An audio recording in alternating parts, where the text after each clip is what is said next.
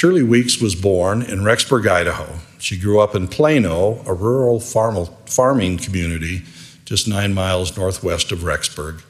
She has been employed at BYU Idaho for 16 years in the accounting office as a student's accounts coordinator.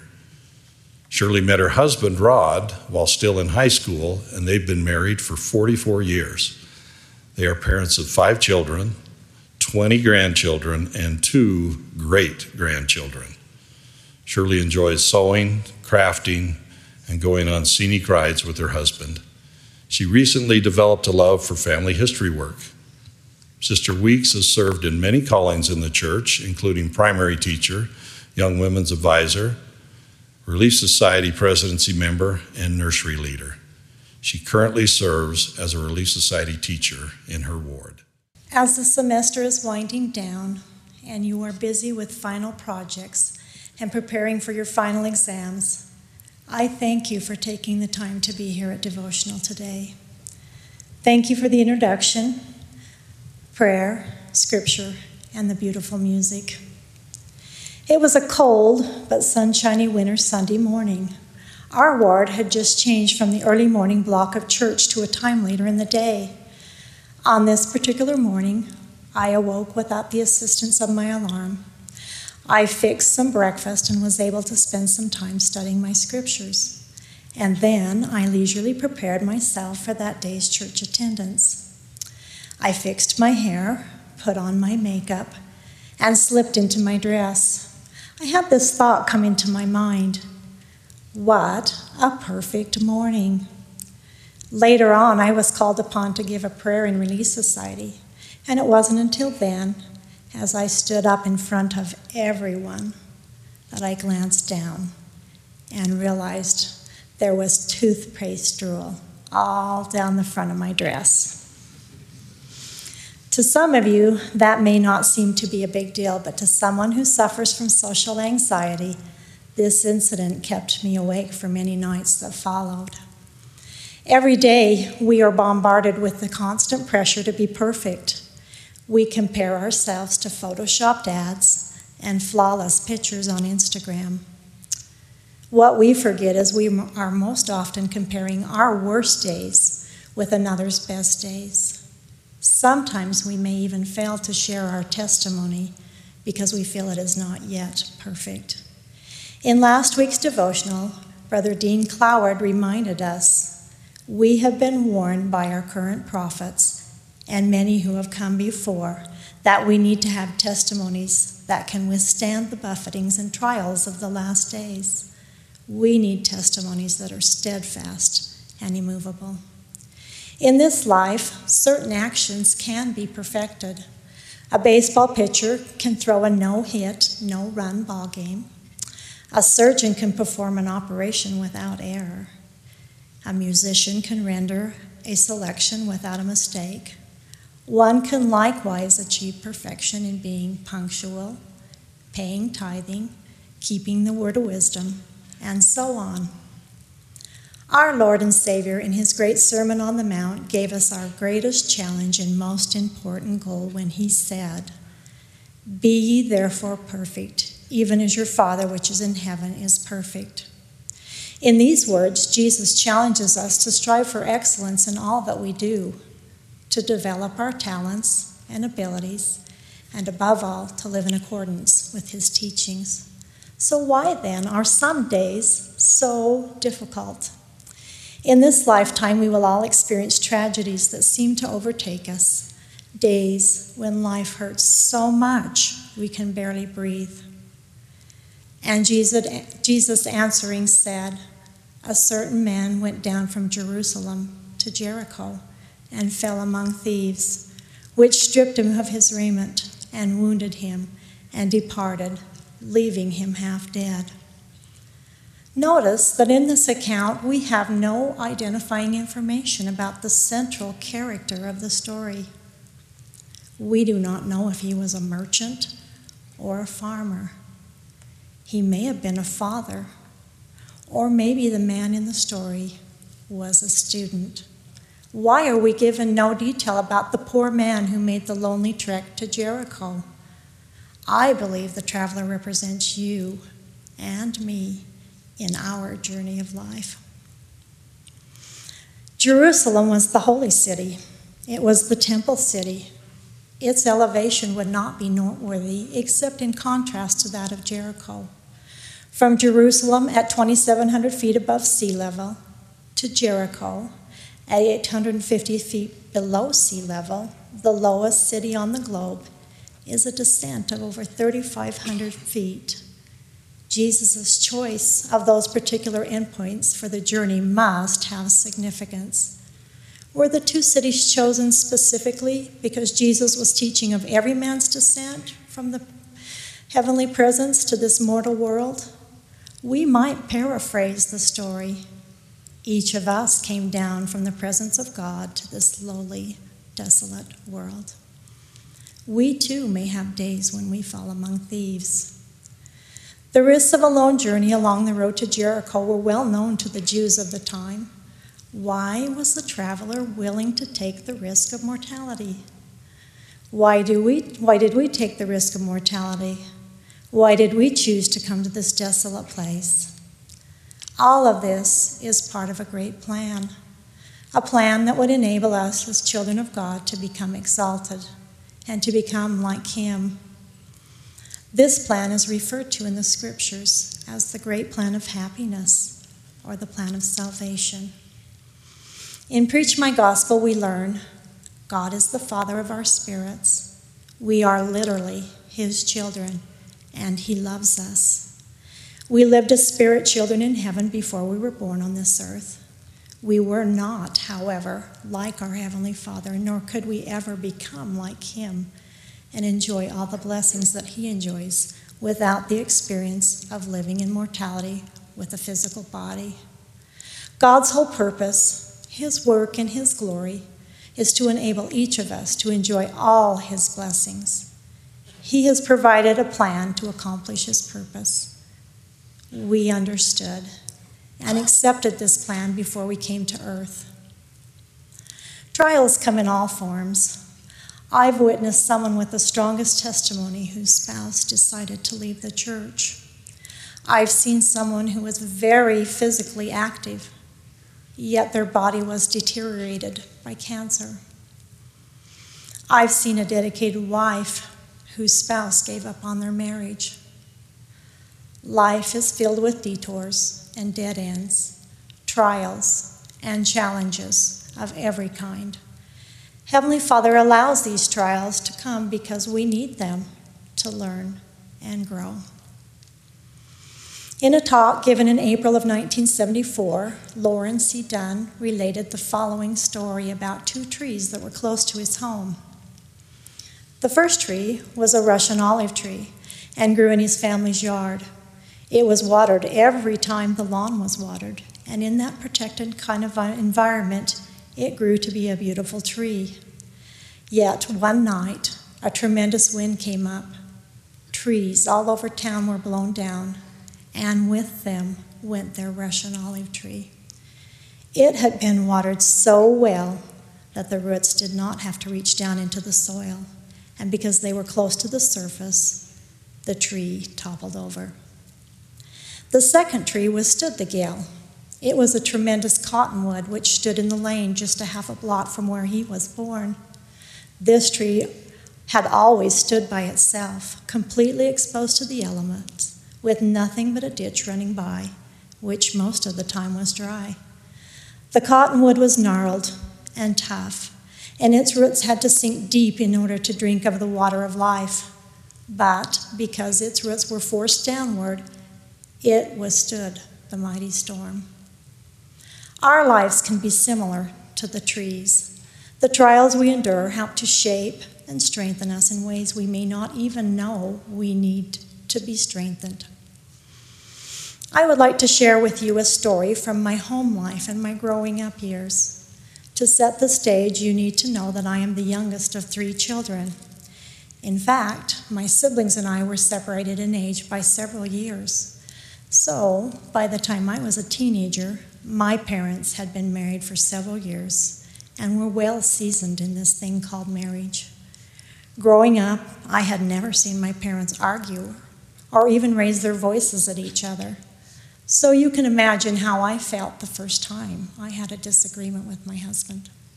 Thoughts crossed my mind that I must be a poor wife, or that I may have picked the wrong guy to spend eternity with. After all, I was sure I was right and he was wrong.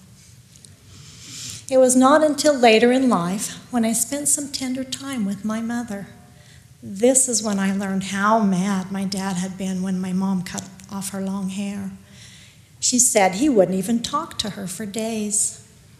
I also came to the realization that all those times when my mom would go missing and I would find her sitting in an idle car out in the garage, this was her time communicating with her Father in heaven praying that He would help her get through those less than perfect days. It was then that I realized what I had hoped for in the beginning of my marriage was something my mother and father had worked many, many years to develop. One morning, as I knelt for my morning prayers, I distinctly remember praying that the Lord would provide me with the opportunity to serve someone that day. Sometime mid morning, I was informed that there was a student waiting in our office reception area that needed my assistance. Without too much further thought, I approached the front desk area and invited the student to my office. He followed me back, and before I could take my seat at my desk and turn to face him, the Spirit whispered very distinctly in my mind He is here now. I have sent him to you. The impressions I felt quickly reminded me of the following poem, which is attached to the front of my daily planner. I knelt to pray when day was done and prayed, O oh Lord, bless everyone. Lift from each saddened heart the pain, and let the sick be well again. And then I woke another day and carelessly went on my way. The whole day long I did not try to wipe a tear from any eye. I did not try to share the load of any brother on the road. I did not even go to see the sick man just next door to me. Yet once again, when day was done, I prayed, O Lord, bless everyone. But as I prayed into my ear, there came a voice that whispered clear Pause now, my son, before you pray. Whom have you tried to bless today? God's sweetest blessings always go by hands that serve him here below. And then I hid my face and cried, Forgive me, God, I have not tried. Let me live another day, and I will live the way I pray. Now, back to the student sitting in my office. We be- began our conversation and talked about the charges which were still owed on his student account, and discussed his options for payment. Then he broke down and expressed the real concerns that he was feeling that day. He had only been married for a short time, but he felt his marriage was failing. He expressed that all his siblings were happily married, and he wondered what he was doing wrong. I am not a skilled counselor. However, I, now the one who had been married for several years, was able to share with him what had worked for me. I assured him that he needed to continue to do those things that he most likely was already doing daily prayer and scripture study, temple attendance, and to continue to keep those covenants that he had made with his Father in heaven. Now, my advice was simple, but the spirit that presided in that small office that day was undeniable. I later learned from our receptionist that the student had returned to ask my name, which confirmed that he had felt the same impressions. When we work to improve our relationship with Heavenly Father, He will bless us in return with what is best. An important and comforting doctrine of the gospel of Jesus Christ is that our Heavenly Father has perfect love for His children. Because of that perfect love, he blesses us not only according to our desires and needs, but also according to His infinite wisdom. The prophet Mormon stated, And now I do not know all things, but the Lord knoweth all things which are to come. Wherefore, he worketh in me to do according to his will. Heavenly Father is aware of us. He knows our needs and will help us perfectly. Sometimes our most earnest and worthy desires are not answered in the way we hope, but we find that God has greater blessings in store. In the Doctrine and Covenants, we read, For I, the Lord, will judge all men according to their works, according to the desire of their hearts. If we strive to do the best we can, the Lord will bless us. The dictionary defines perfect as the act of making something completely free of faults or defects, or as close to such a condition as possible.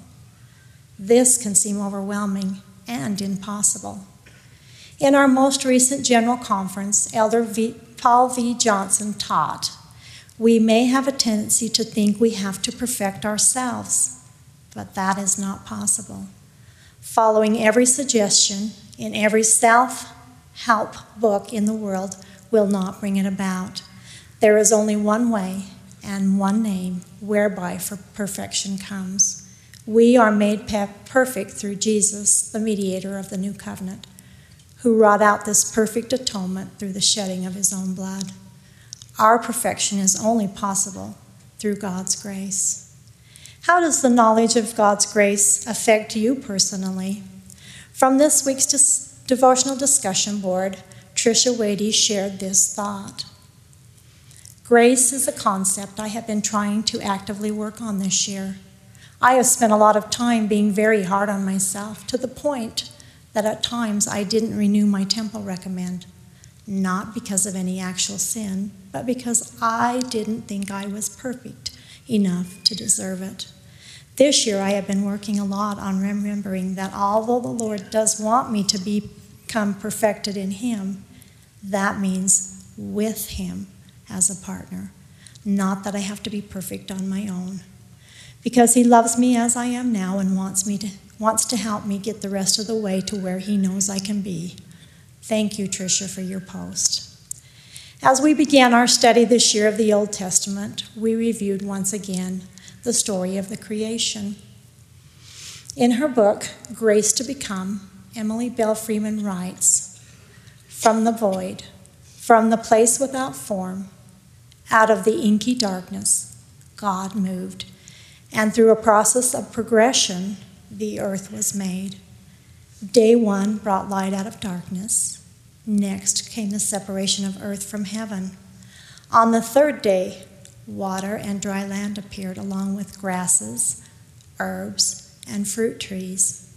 Day four brought forth lights for signs, seasons, days, and years. We see the sun, the moon, the stars, and we remember. On day five, the waters brought forth abundantly great whales and fish and living creatures that moved. But this was not all. He also imagined into reality bright colored birds to fly above the earth. Day six brought forth living creatures on the land, including everything that creepeth. The creation was a process of progression. Each day's new gift is introduced because of the preparation of the day before one building upon the other, line upon line, precept upon precept. In Genesis, we discover a godly pattern for growth and for becoming and progression. Emily continues Within the beautiful imagery of the creation, in the midst of every step, there is an oft repeated phrase. We see it for the first time after day one, and God saw the light that it was good. It's there again on day three after the waters and land were separated. God saw that it was good. Four more times within the process, Scripture records a similar phrase, and God saw that it was good. It is my nature to wait until the process is completed, until the work is finished, to evaluate whether or not my work is good. It's always in the end that I step back to evaluate the finished work and determine its worth, but not God. He saw the goodness in every step of the progression. He spoke it out loud on day 1, twice on day three, and again there on day four. From the story of the creation, we learn that our Father is just as interested in the day to day progress as He is in the finished product. I think sometimes we forget that is true. We wonder if we are enough, if we are failing, if we are falling behind. We become discouraged, we doubt, we consider giving up. We must remember that God never expected the results of day six on day two. On day two, he was thrilled with the results of day two. He declared it good. Why do we put the pressure on ourselves to become complete today instead of embracing the idea of progression? A little at a time, every day better, grace for grace. What if exaltation is all about progression? Our God knows about line upon line. He sees where you have come from. He knows what you had to do to simply get through this day. If He were to whisper down from heaven tonight as you drift off to sleep, do you know I think he would, what I think He would tell you? You are already good. It's an important concept to remember that He is a God of day by day. End quote. We all mess up and we all fail. We might even spill toothpaste on our dresses. However, this mortal life, thankfully, is not the end. I am eternally grateful for God's perfect plan and His perfect Son. He provides a way for us to return to Him in a fully developed, completed, perfected state. All that matters is that we try a little harder to be a little better every single day. I testify that God's love for you is perfect. In the name of Jesus Christ, amen.